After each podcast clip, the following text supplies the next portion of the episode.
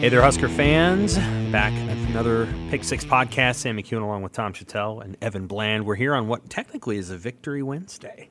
Uh, the Nebraska volleyball team uh, wins on the road at number five Stanford. We're going to talk about that off the top because, hey, there is one great program inside Husker Athletics, and that's the one. Uh, and then, of course, things have heated up pretty fast around Nebraska football. It feels like uh, they're they're zero and two. Uh, the you know the the fans are a little restless. Uh, they'll, they'll be a little nervous going into Saturday night's home opener uh, against Northern Illinois. We're going to talk about quarterback. We're going to talk about, you know, how we've covered Rhule so far. Have we been too tough on him? Have we been fair? I see a little bit of that rumbling out there that, you know, we're, we're treating him too harshly compared to Scott Frost and all this other stuff. So we'll talk a little bit about that. We'll talk a little we'll talk a little defense and where they're at. And then at the end we're going to talk about Memorial Stadium. We're starting a Through These Gates series with Evan Bland's story about the mysteries and the secrets mm. of Memorial Stadium. A neat story that'll be in our paper on Thursday. And then Tom, you know, he's seen more games here than than anybody who covers the team, uh, pretty much. And I would love to just hear his thoughts on, uh, you know, where, where Memorial Stadium's meant over the years uh, uh to him. Uh, so we just want to remind everyone to subscribe to the Omaha World Herald.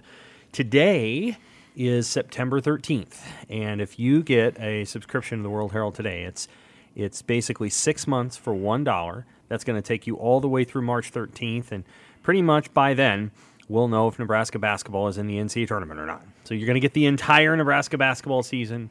You get almost the entire Creighton basketball season because they will be in the tournament. You're going to get all the Husker football. You're going to get all the Husker women's basketball. You'll get the entire volleyball season. It looks like they've got a Final Four run in them. So you want to subscribe, subscribe, subscribe to omaha.com. That's www.omaha.com backslash subscribe. www.omaha.com backslash subscribe. Okay, let's start with volleyball. Um, that was a heck of a match. Nebraska looked like the better team. They played like the better team, and they won in four sets. Uh, not handily, but I thought they I thought they controlled it from start to finish. Yeah, that was a um, yeah. for me, that was sort of a, a, transformation game. When the match started, that they were they were underdogs. Even they were ranked higher. Yep. They hadn't beaten Stanford in years. Um, one of the freshmen hadn't been in a match like that yet this year. I mean, not really. Um, even though they'd played in front of ninety thousand, right? And uh, they, they, Creighton came to town. This was a different deal on the road at Stanford. Um, but by the you could just see it as it as the match went on. They became the uh, not only the uh, uh the, the, the more uh, aggressive team. Yep. They they stood up to him and they they dealt the blows. They were um, they, they, they got after him, and I thought I felt like by the end of the match, okay, they were the favorite. They they were they were the the, the better team, and I think this is now a team that has a lot of talent, but sometimes you need proof, and sometimes you and now they'll get more chances in the Big Ten to to to do that. I feel like now it's it's, it's it's a national title contender yeah. as opposed to before. You know, it, it, it, may or may not happen this year. I think now you can go, okay, they got it.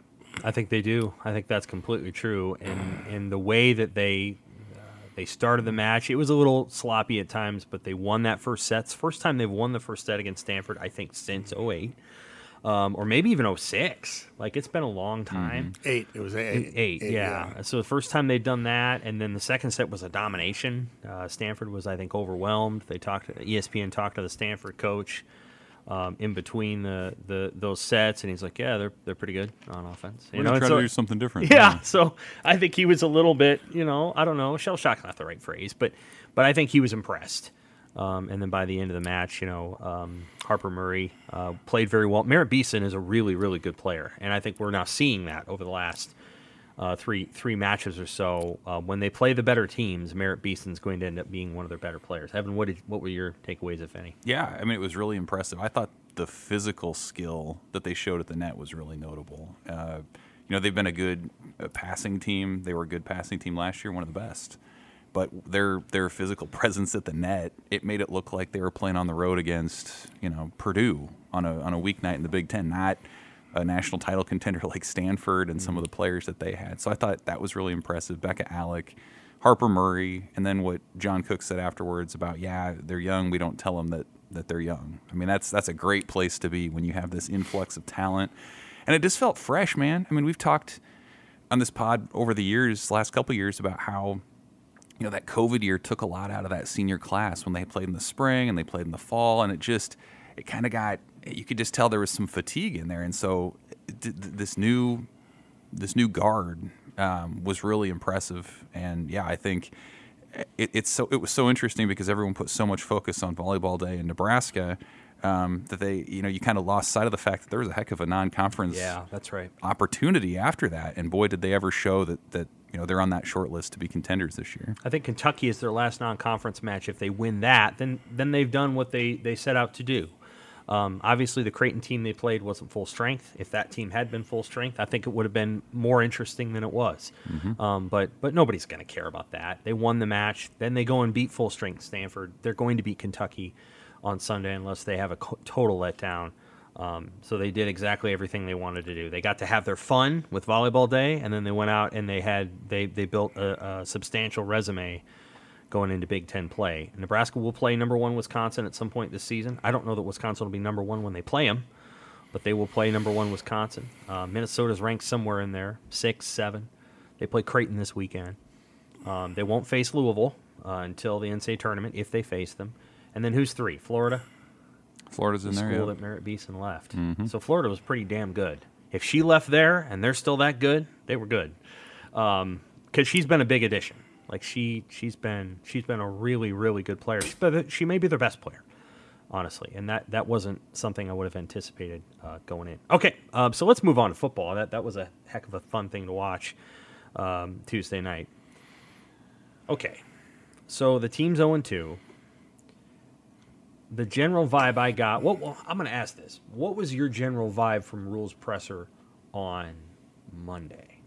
Because you know, we all saw Saturday, and that was that was one thing, but Monday that was interesting.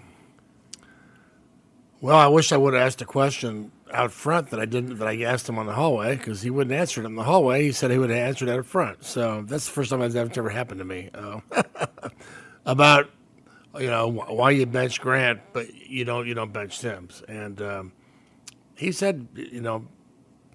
Um, you know, obviously, he said they wanted to give the other guys more carries. Uh, Ervin and Johnson, but he also said Grant uh, left the ball on the ground, and so he he was going to sit. Well, I said, well, what about Sims? And he he said, I don't want to answer that up here. I want I'd rather I'd rather answer that up front, so he can hear my answer and and not read it. And that's the first time it's ever happened. I don't know. I don't think Surprising, wasn't it? I don't think he wants to answer that question. That's my take. Is that I think if he'd have been asked up front, he he he loves to, he loves to give answers. He loves to he, he gives good answers. He gives good explanations. But that's a tough one for a coach to because there are double standards. And when it's the quarterback, and now there's not a drop off at running back, but there's a drop off at quarterback. That doesn't mean those guys can't do anything.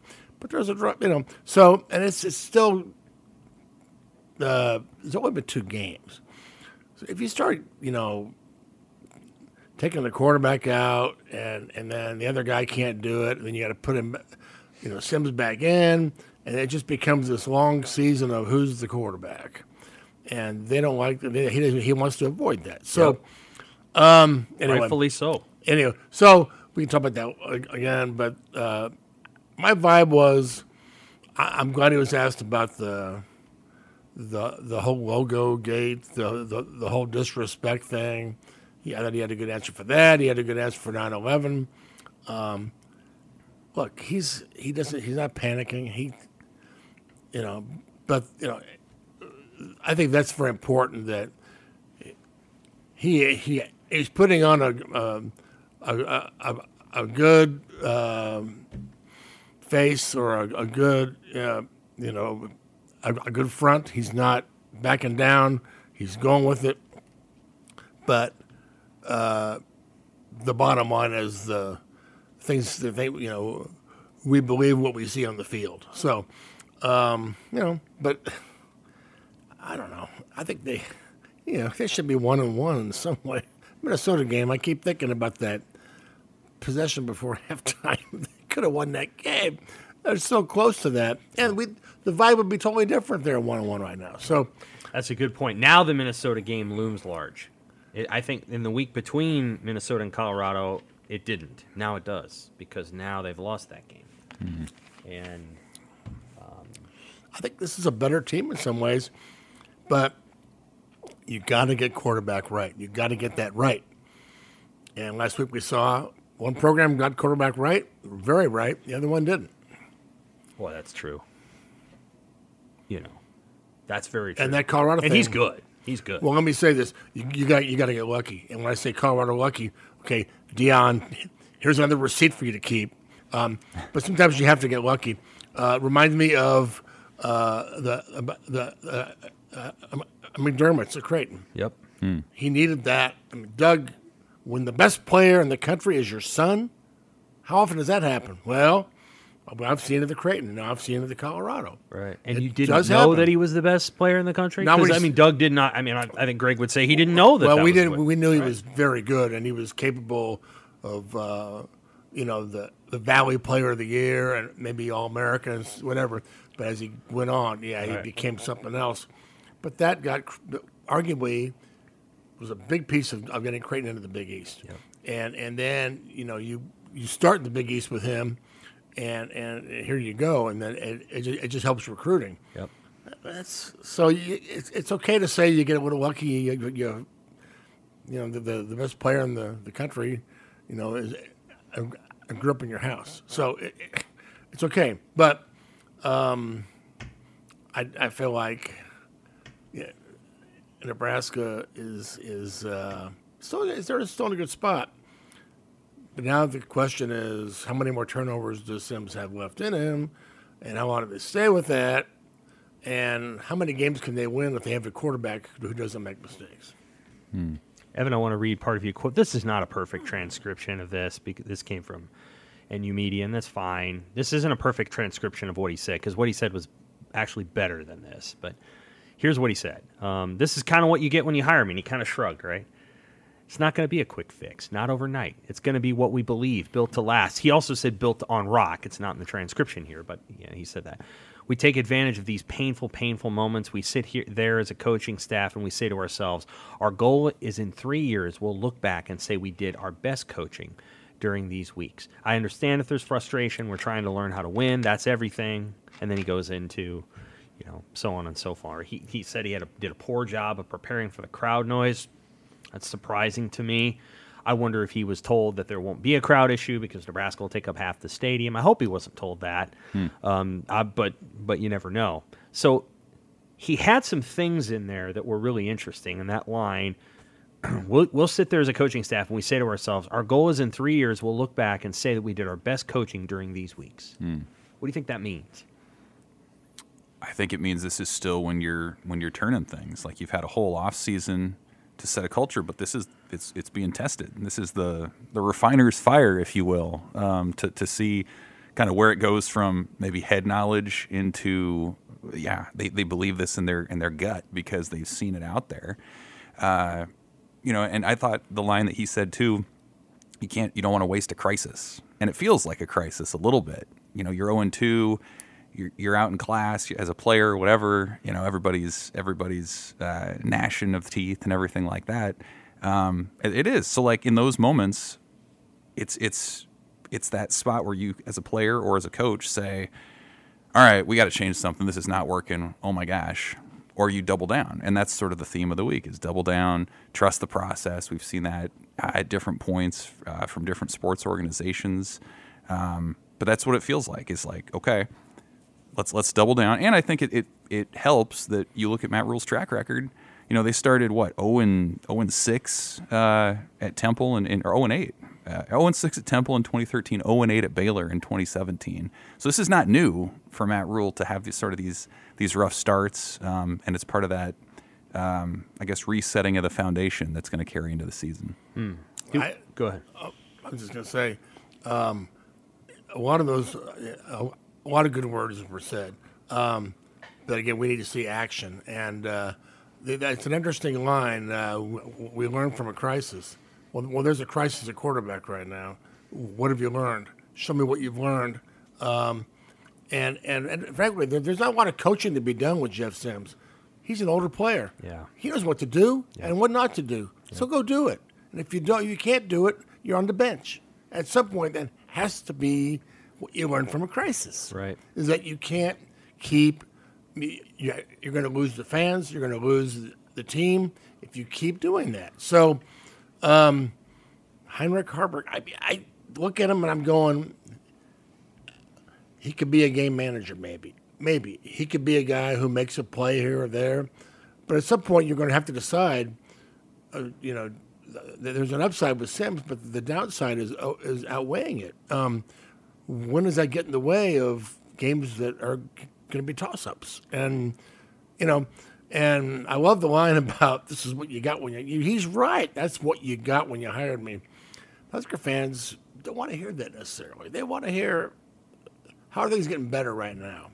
I, I don't want to wait three. I've been waiting for ten years. I mean, Husker fans have been waiting every year for this. They don't necessarily want to be told they have to wait th- three years. So, um, but they might have to because look at that roster, and I believe, I believe the the coach is is going to go into that portal a little bit more. Maybe he wants to uh, after the season. Um, you know, depending on what he thinks he can develop on that roster and what he can't, because they, they, they, they, they, they still need a lot of help there. Let's go back to the quarterback thing because there were about Yeah. four good things in there. We'll start with this. So, Jeff Sims is the quarterback. Heinrich Haarberg, I'd say he's a similar player to Jeff Sims, honestly.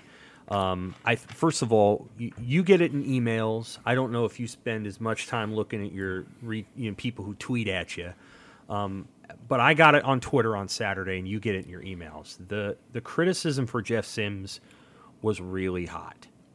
It was like Taylor Martinez hot and they were they were really good back when Taylor Martinez was the quarterback, and so people were mad at Taylor because he was keeping them from like winning the Big Ten title.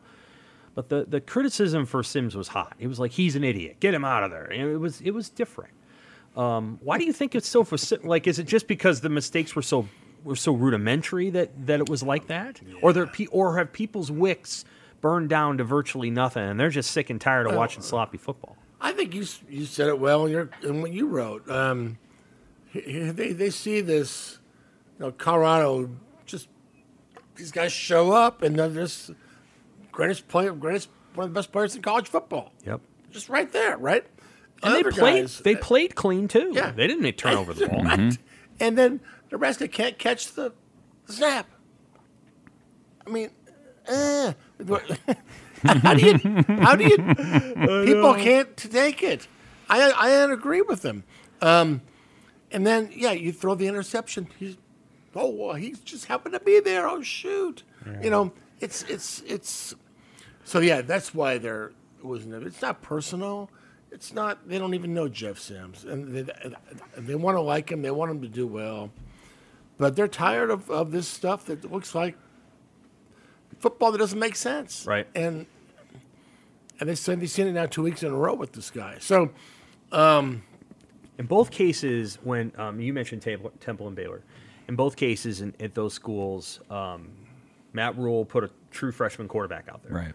PJ Walker and Charlie Brewer, and I think the expectation was we're not going to be very good, and so we're gonna we're gonna start with a kid, and we're gonna we're gonna we're gonna develop the kid, and as we develop the kid, we're gonna develop the team, and that that all sort of uh, panned out. They didn't do that in this case. They decided that they were going to go out and get a veteran. What they didn't get, and you've written about Jeff Sims, what they didn't go get was a pedestrian game manager. They didn't get that. No. That's not who Jeff Sims is. It's not what he was at Georgia Tech. They could have gone out and got a pedestrian game manager. Oh, let's go get this guy over here. He's only got, you know, 10 career interceptions. He's probably not going to get us a lot, but he's not going to make the big mistake. They go out and get the playmaker. Mm-hmm. And the problem is he's made more plays for the other team than he's made for his own team. Um, and then they go out and get an offensive coordinator. And I understand why Matt Rhule hired a guy that he's worked with his whole life. But if you look at that guy's offenses, and I got some pushback on this, and that's fine, I deserve it. 27 turnovers last year, 24 turnovers a year before. Last year they had 27 turnovers, and Spencer Rattler was their quarterback. He's not a bad guy. He's pretty good. Um, so th- they went out and hired people who were big play guys who also turned the ball over, and that feels incon- that feels incongruent to what they're trying to do here because you see it on the defense. On the defense, the culture that Rhule's talking about is there, and my goodness, Makai Bayer mm-hmm. and Javin Wright and John Bullock and Deshaun Singleton. The former, the previous staff left those guys to do whatever they wanted, but they weren't going to play. Right. And now all of a sudden they're playing. So it's all working on that side of the ball. On the offensive side of the ball, it's not working. And I do think some of that's I'm not trying to knock Scott Frost here. Some of it is the fault of the people who were there before because that offensive system was such a mess. With Scott not knowing who his coordinator was or having coordinators that didn't do much or were analysts as coordinators and switching out the staff and all the stuff that Scott was doing, I do think it created a culture on the offensive side of the ball of confusion and uncertainty. And I think Erik Chinander did a much better job on the defensive side of the ball so that when Tony White came in, what he inherited was better than what Matt Rhule and Marcus Satterfield inherited.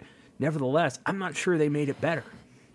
I think you get. Now, it, I'll just say this: if you do, if you replace Jeff Sims and you bench him, like Tom's saying, I think you got to give the kid a chance, a real chance. Maybe not Chuba Purdy. I don't know. Chuba may or may not play, but I think you got to give Haarberg a real chance. If you're yanking him out of there the way they yanked Luke McCaffrey out a couple years ago, well, you're damaging the kid's conf- confidence now too, and you're asking, and you're, you're the team doesn't know where you really stand. Do you care though? If you're Heinrich Haarberg, do you care what the circumstances are that get you into the game? Like if I'm if I'm Heinrich Haarberg and I'm number two on the depth chart, I don't care why Jeff Sims isn't in the game. Whether he's being punished, whether he's being set aside to to see it from a different perspective, whatever. Like mm-hmm. that's my chance. Like if I get a drive, if I get a game, if I get whatever until I lose it, like I don't know. It feels like we're psychoanalyzing these guys a little bit. When if it were me, any chance that I got out there to do what I do, I would go out there and do it until they told me not to. And maybe maybe they think about it deeper than that, but I think the frontal lobe of every competitor is exactly what you just said. But we're not any of those athletes. And so what I think about is the thing that in theory we could do, which is be the person in the room that says, if you do this, then you got to think about this.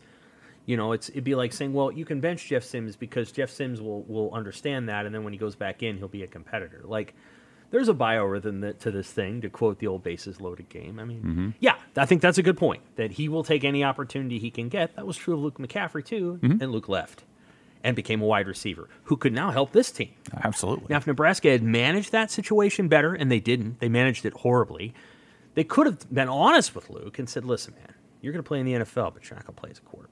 Stay here as a receiver, become an all Big Ten guy. In a couple of years, you're going to be this, this, and this. And how nice would it be to have him now? Because he's going to be an NFL draft pick. And they don't have an NFL draft pick at receiver right now.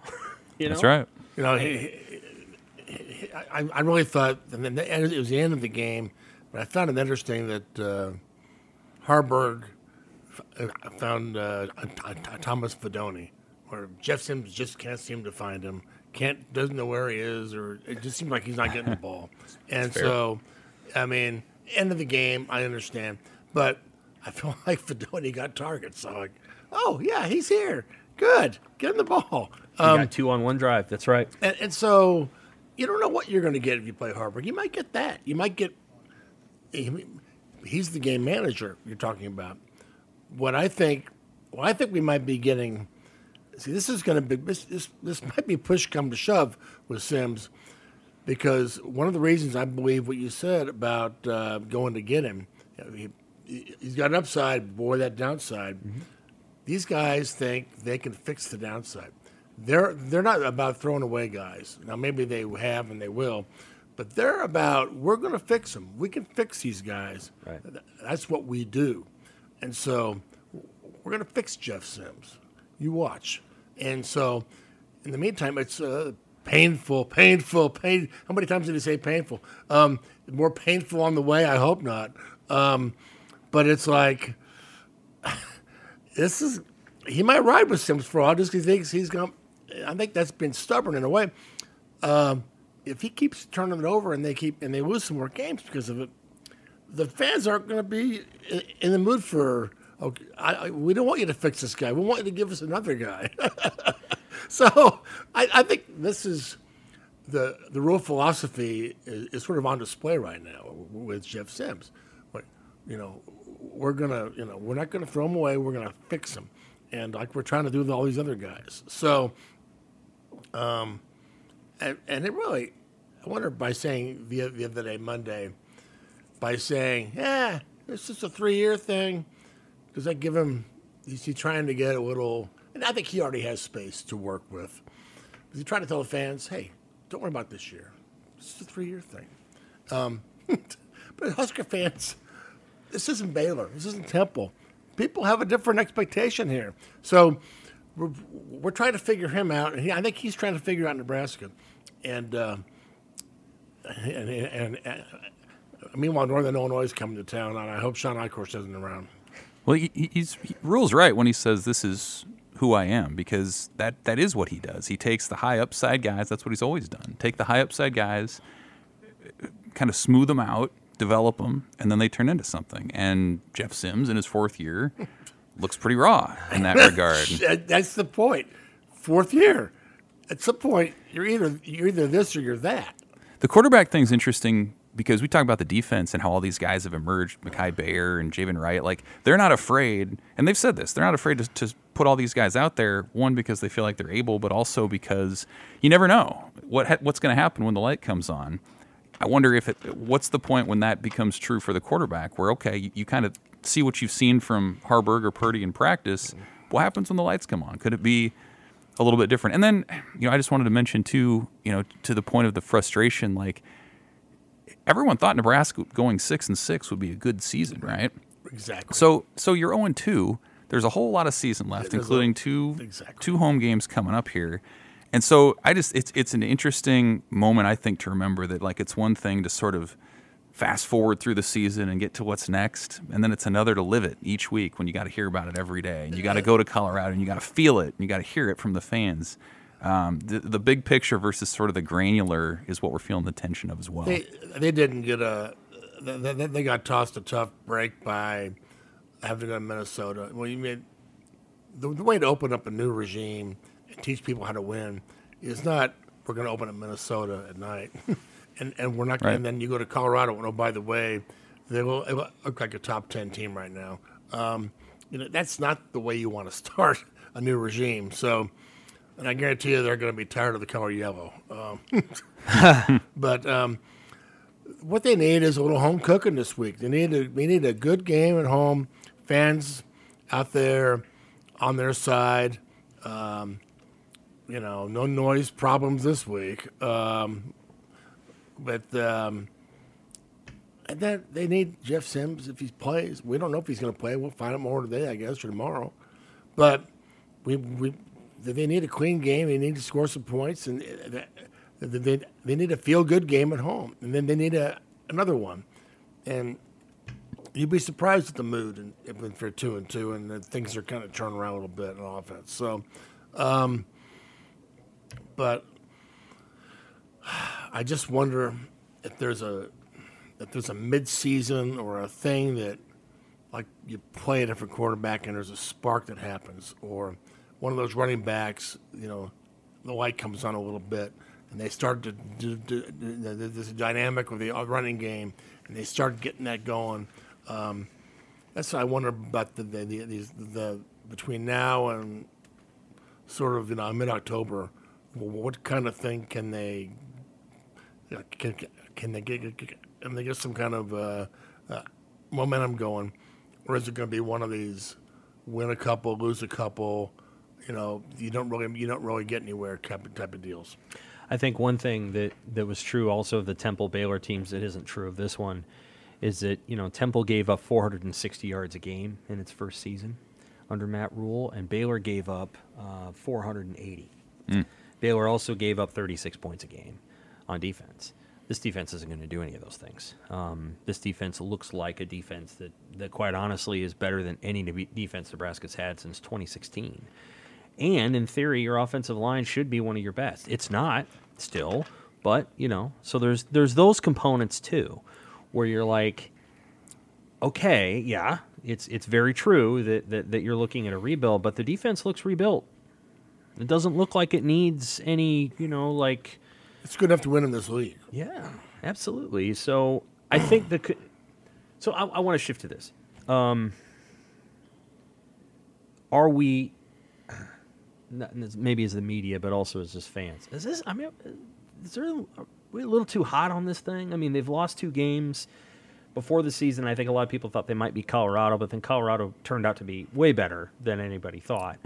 Um, and looks like an eight or nine win team, partially because of the quarterback. I, I mean, is there is there just and I, I say ask this myself too: is there too much heat too too quickly on this era, or is it appropriate given some of the comments the athletic director has made about needing to win soon and we're not we can't fiddle faddle around and all those things? Is it? I mean, it seems. I mean, the the athletic director has been as potent and and you know pointed as anyone about the need to win football games. Right.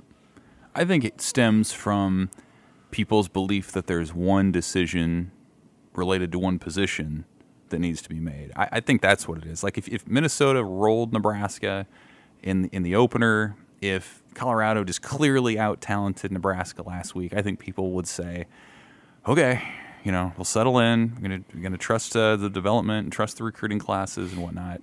I think it it heightens that tension when you lose the opener the way that you did in such a familiar fashion. I think it heightens the tension when, you know, for a lot of that game on Saturday, Nebraska looked like it belonged with Colorado. They held their own, but they made stupid mistakes and, and there were turnovers and just like basic things that seem to be holding them back. And so I think that's what's upsetting people is that if you just play play even, play play play regular, don't hurt yourself, like you're going to contend. I think that is what is heightening this thing because again, if they if they stunk, if they were clearly years away, I think people would get that. But I, I it's as close as they are, and as, as they consistently hurt themselves, I think is what really fires people up. I don't think there's that much heat. I think, quite frankly, anytime you lose a game, as Osborne used to say, they're all big games. If, if, if you know the, the, the, big games are the the ones you lose. Um, right. Whenever Nebraska loses a game, there's heat, and that's that's how this place is. That's how it's built. That's how a lot of places are built. I mean, that's that's that's what makes it great. Um, but uh, people are not. Uh, they're not. They're on Rhule because of the court. He, he made the wrong decision at quarterback, is what they're saying. And and, and, frankly, I, I, I might have to agree. I mean, uh, I still want to see a little bit more from Sims, but maybe not too much more of that. Um, but um, I, I, they want to see. Okay, this guy's, you know, he's he's been billed as sort of like the um, a miracle worker, uh, a guy who's got magic. Um, well, the magic isn't in the headset. The magic is in all the hard work. It's like the you know the Ben Hogan the, the Ben Hogan secret. It's it, it's in the dirt. You know, um, mm. you have you have to go dig it, and uh, that's what this is. The, the, secret of Matt Rhule is in that dirt. Um, but I don't think people. I people are. When you lose a game, you're to get mad. And I, I thought, well, if they lose to Colorado, I think they will. I picked it. Um, that's an emotional one. And Minnesota's not as Colorado's emotional. Yeah. So I figured, well, this could be if it was this one, well, hang on. So, but I think most people understand. Yeah, this was six and six. This was zero and two isn't the end of the world. But as as I wrote for Sunday, I, I picked zero and two. I picked six and six. I think they could still get there. There's a lot of, I mean, my my goodness, Michigan State now uh, upside down. Who knows? Uh, but then you, you got Northwestern Purdue all of a sudden winning. Who knows about that? There's a lot of things we don't know about. But what we know is they can't keep doing that at quarterback, or right. it's going to be a long year. And so he's they got to get that fixed. And so, but yeah, people. I mean, I've had people tell me, "Well, you're not hard enough on him. You go, you be harder on this guy. You know, you're just letting him talk, and he sounds like he's a, you know, a snake oil salesman or something. I don't know. Here we go. That's already started. I said, no, the guy is a proven commodity as a coach. Okay, he's proven, but he's got to keep proving it, and he's got to prove it now at a place that expects more, and they're going to expect it sooner. But I think most fans are understand it's it's going to be a while, but you got to give them some, you know. And I think the, the defense has given them something, um, but by the end of the year, they're going to want to see, okay, this was progress. This was I feel good about this, and um, Jeff Sims is going to have a lot to say about that. That's a good point. I think there's an impression that when Scott got here, Scott Frost, that is, he took over the literally the worst football program in America. Like that was the narrative that was presented very quickly that Mike Riley had tried was- almost destroyed it, and and, It, uh, it got worse. and and first of all, I think this part of it, he didn't take over the worst football program in America. They had three or four bad games toward the end of Riley's tenure when everybody knew he was going to get fired. But up till then, and Riley made the mistake of allowing Bob Diaco to be hired by Eichorst or whatever you want to call that, and that was unfortunate because Diaco contributed to this to this impression that nobody was minding the store because there was something, you know, he was strange. So that didn't help that impression. But Scott Frost didn't take over the worst program in college football. Um, and I would argue that, you know, what Matt Rhule took over was also not the worst program in college football. Deion Sanders actually took that over, and he completely got all the other guys, got all the guys out, and he brought all of his guys in. And that's what he did. And maybe if he had taken over at Nebraska, maybe he wouldn't have done that. I don't know. But Rhule didn't take over the worst program in college football. But I think there's a sense that because he's been so optimistic and positive in his own way over the last nine months, you know, it was going to come to fruition in, in a little bit different fashion. Um, but the reality is, staying in dorms and doing all the off-season culture work and all those things really can account for drop drop snaps. And if you drop three snaps or however many snaps it was, and then you throw a flat ball that's intercepted multiple times, I don't know. How, I don't know how your culture can address that other than the quarterback has to either change his mechanics or he's got to change something in his process, or you change the offense.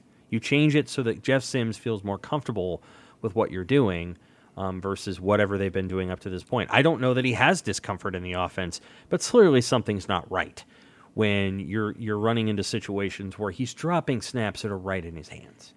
That's not the culture or the No. offense. That's Right. the player. Yeah, probably. That's that's what's that's what's tough about it. Um, there are things you can also do. It's third and eighteen.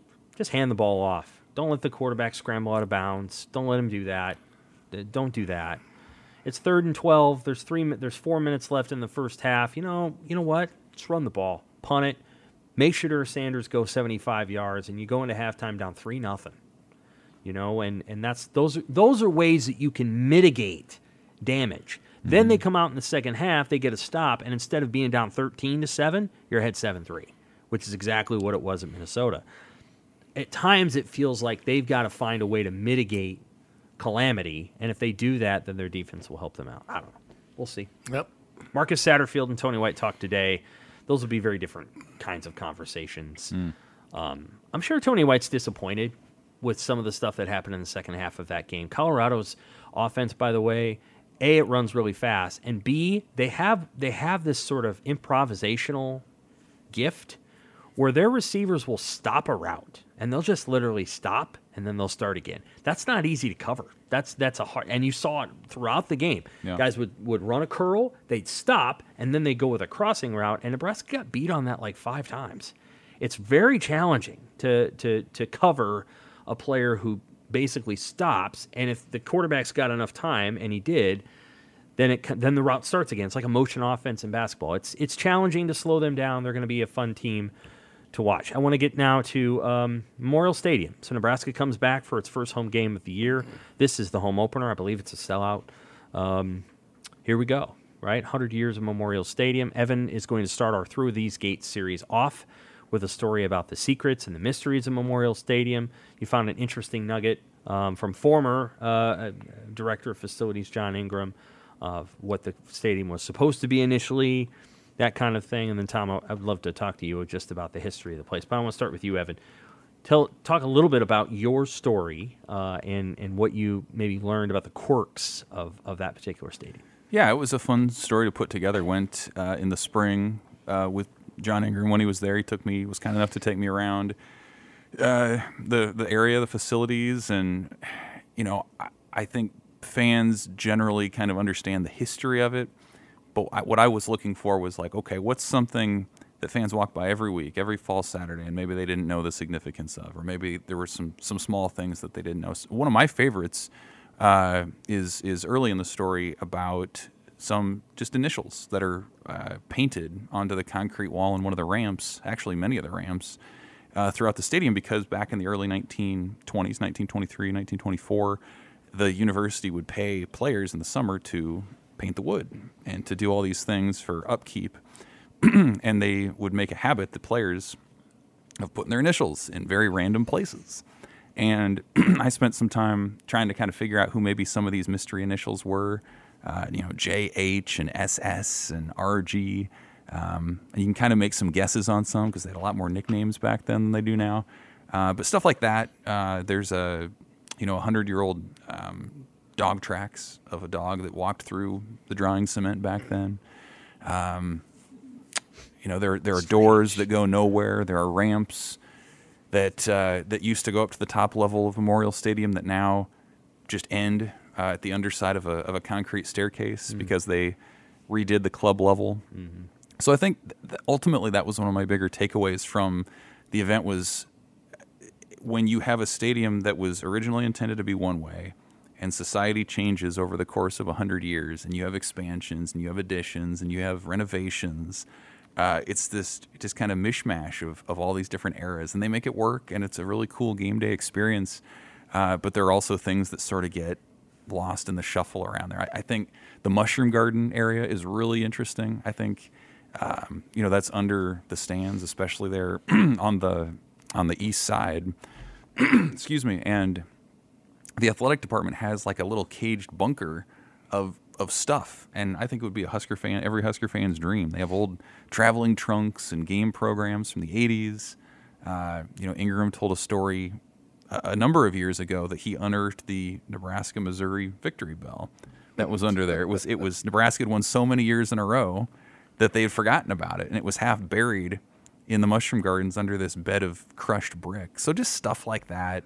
Uh, I think fans will enjoy reading it because again, a lot of the stuff uh, you can you can see, you can read the story, you can walk into the stadium on Saturday, and just kind of see some of these uh, historically significant things. Mm. They should do a tour of that. I mean, they should offer a tour for people to walk to that stadium and see that kind of stuff. Yeah, I love it. um, You've had a lot of history with that stadium. It has changed in the time, the first time you went to it until now. You you covered a lot of games in the old shell. Um, now, and the new shell came in what 94, 95? 98. 98, yeah. okay.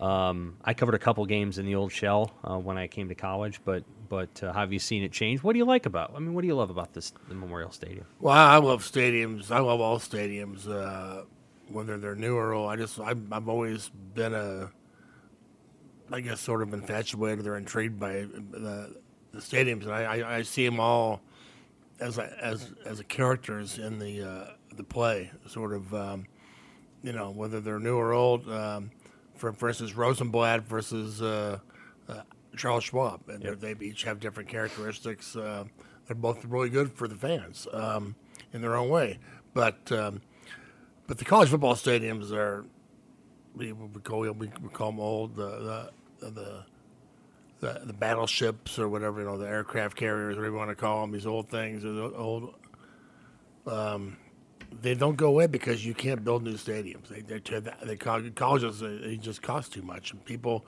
So you're starting to see it now. Other schools, uh, and Nebraska's going to be one of them, where they have to take an old and they they, they got to make it new somehow, and they, it becomes a hybrid of old history versus uh, the, the, the party deck. You know, it, it becomes this thing where you've you've got to you've got to have both I just love it because it's it got so much history. I love history, and I love the fact that so much history has happened there.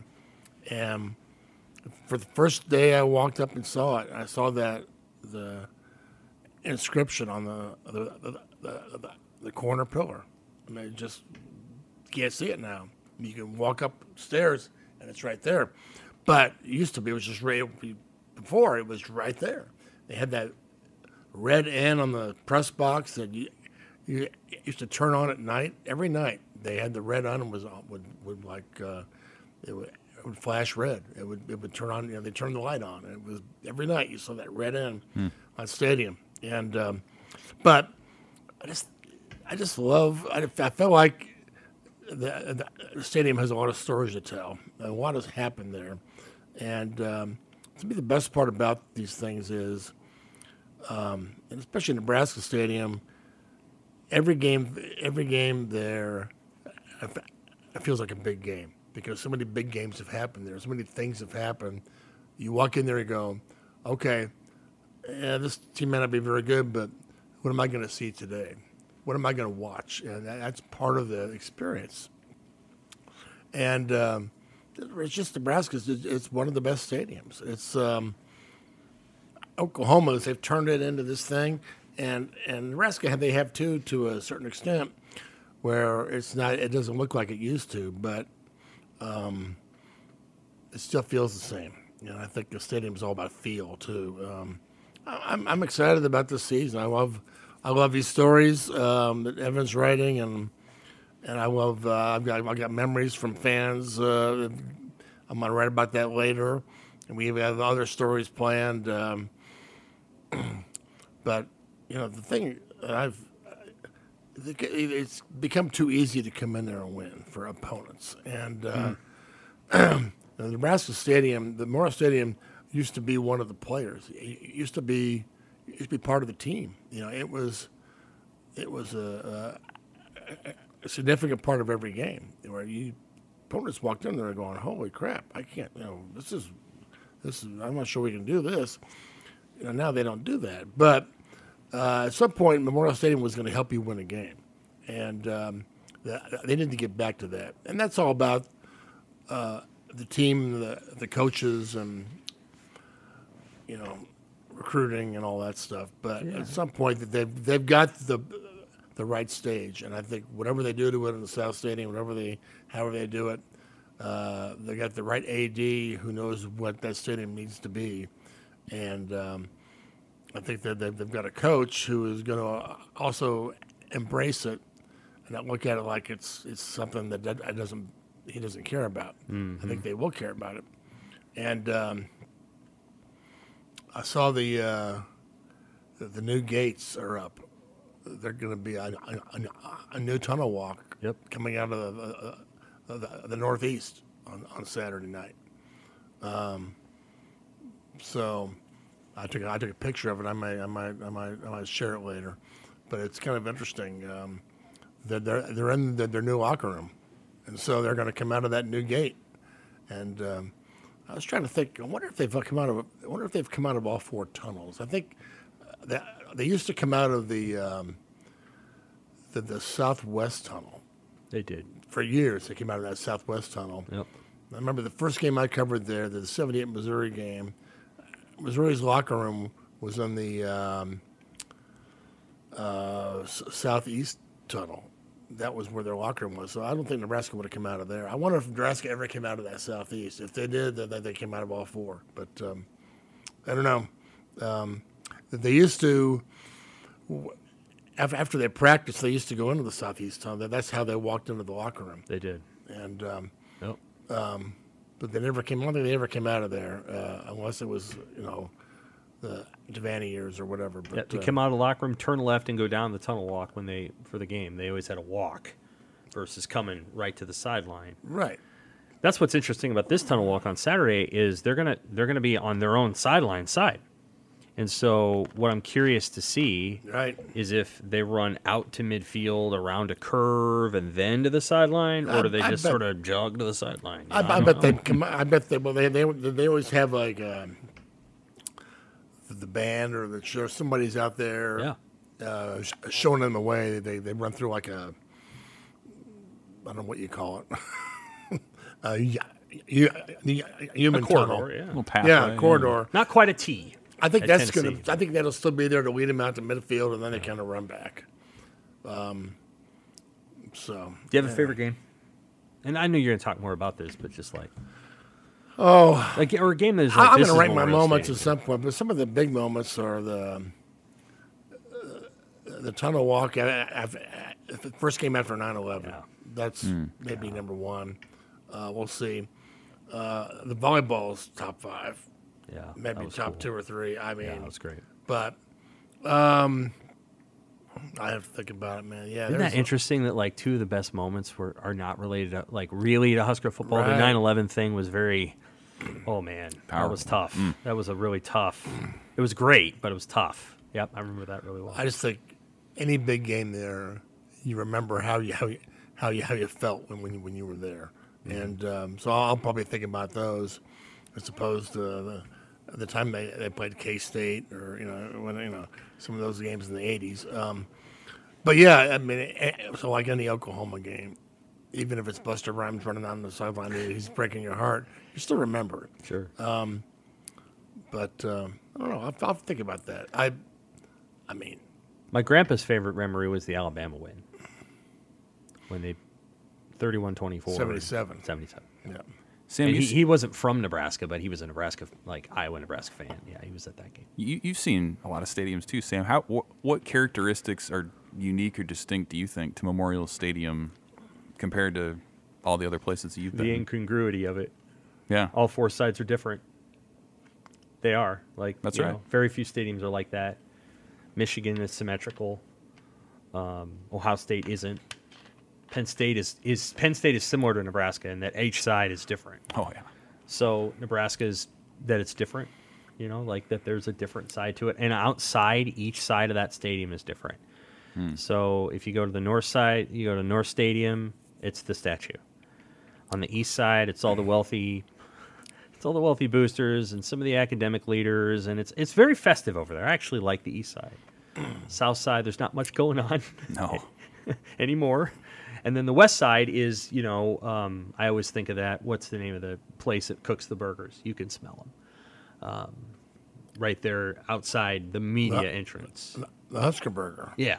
Well, that's gone now because of COVID, but there, there's a new one. Yeah. Um, I think of that. I think of smelling that and, you know, the band coming down. So, what what I want to know is, and maybe maybe this is part of your story. I don't want to. I don't want to, uh, you know, is, steal any thunder here, but um, why there? Why was it built there? I mean, and you know, 1923. We're talking about. What was the, the city of Lincoln like? Was was the city of Lincoln there in that spot? And was the, the campus? I assume was there. your lead addresses some of that.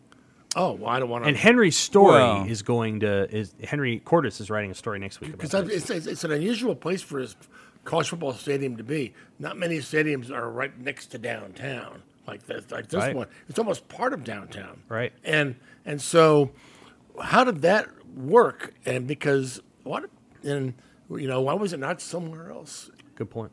I, I don't I don't know that. I know it, it initially took up four city blocks, and it, it was it was pressed up on from all sides by the neighborhood in North Lincoln, and they spent uh, the city and the university spent a number of years trying to to buy up those spots north of where like North Stadium is now and the Hawks Center where Buck Beltzer was. Like they spent a long time, Schulte, uh, trying to buy up those those spots. So I don't know why specifically that spot was chosen initially. Maybe you do, Sam, but um, re- it just interesting time too because when you looked at the at the groundbreaking, it was a it was a mix of horse pulled, you know, uh, hose or whatever, and um, machinery. So like just a really interesting snapshot in time as well. We just think about all the places we've been to and all the, all the stadiums we've seen. Um, now, not many campuses are right next to the, the downtown. But if you, you go to Ames, you're not, ne- you know, Iowa State campus is not next to downtown Ames. Uh, you know, M- Missouri isn't. I mean, same thing. KU is over here. I mean, everything is. Right. But Nebraska, you're right downtown. Wisconsin's And- the same. Yeah. Wisconsin's like Nebraska in that way. In Right. that way. But there aren't many like that, and um, you just wonder. Okay, I guess I'd, I'd like to go. I don't want to go back to 23 necessarily, but you know, what was it like? What, what, what did downtown look like? I'm sure. I'm sure somebody's got a photo somewhere of, of what the whole thing looked like back then. Um, because you know, why was the campus right by downtown?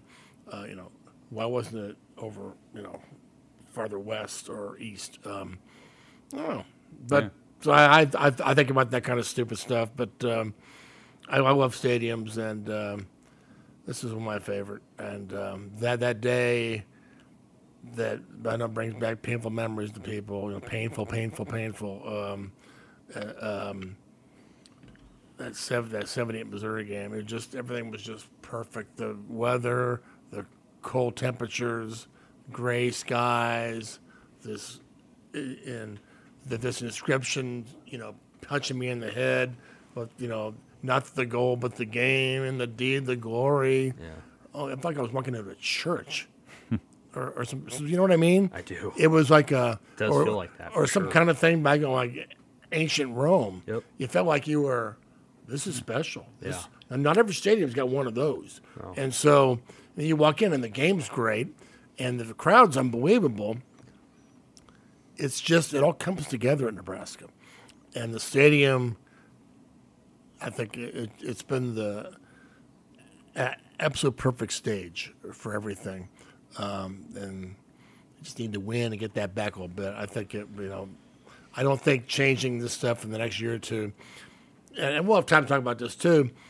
What do you do in the meantime uh, when you've got to put people out of their seats and you've got to you've got to, it, it's going to take more than just a, a a few months to get that stuff done.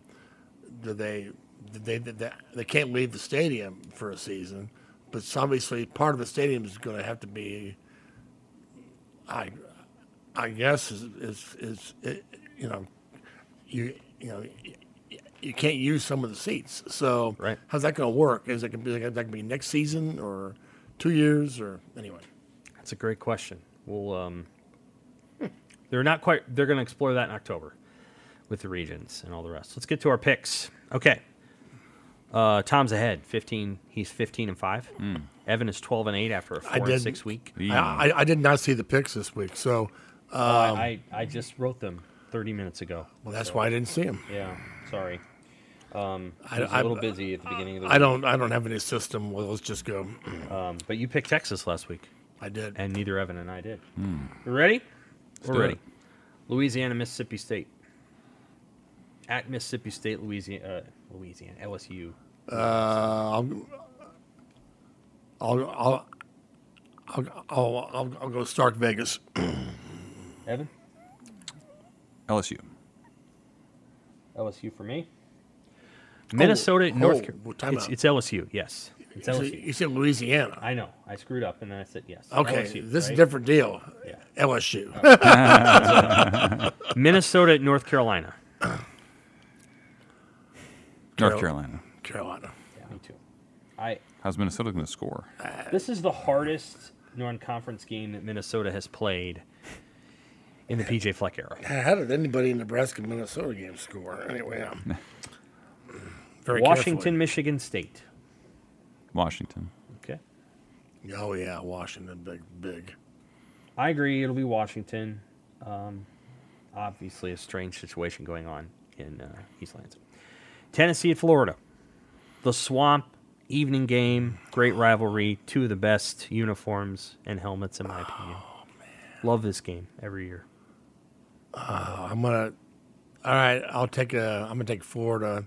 It's a little. It's a gamble, but Vols. I just something's not quite there yet, and uh, he's got to win one of these games at some point, doesn't he? Billy Napier, you mean? Yeah. Yeah. I'm going to say Florida as well. Tennessee for me. Okay. Virginia Tech at Rutgers, and to be clear, Rutgers is a touchdown favorite. Yeah. They are a touchdown favorite I- I like- Virginia Tech. I like Scarlet Knights uh, uh, uh, after what Purdue did last week. I still got to go Vatek, just on principle.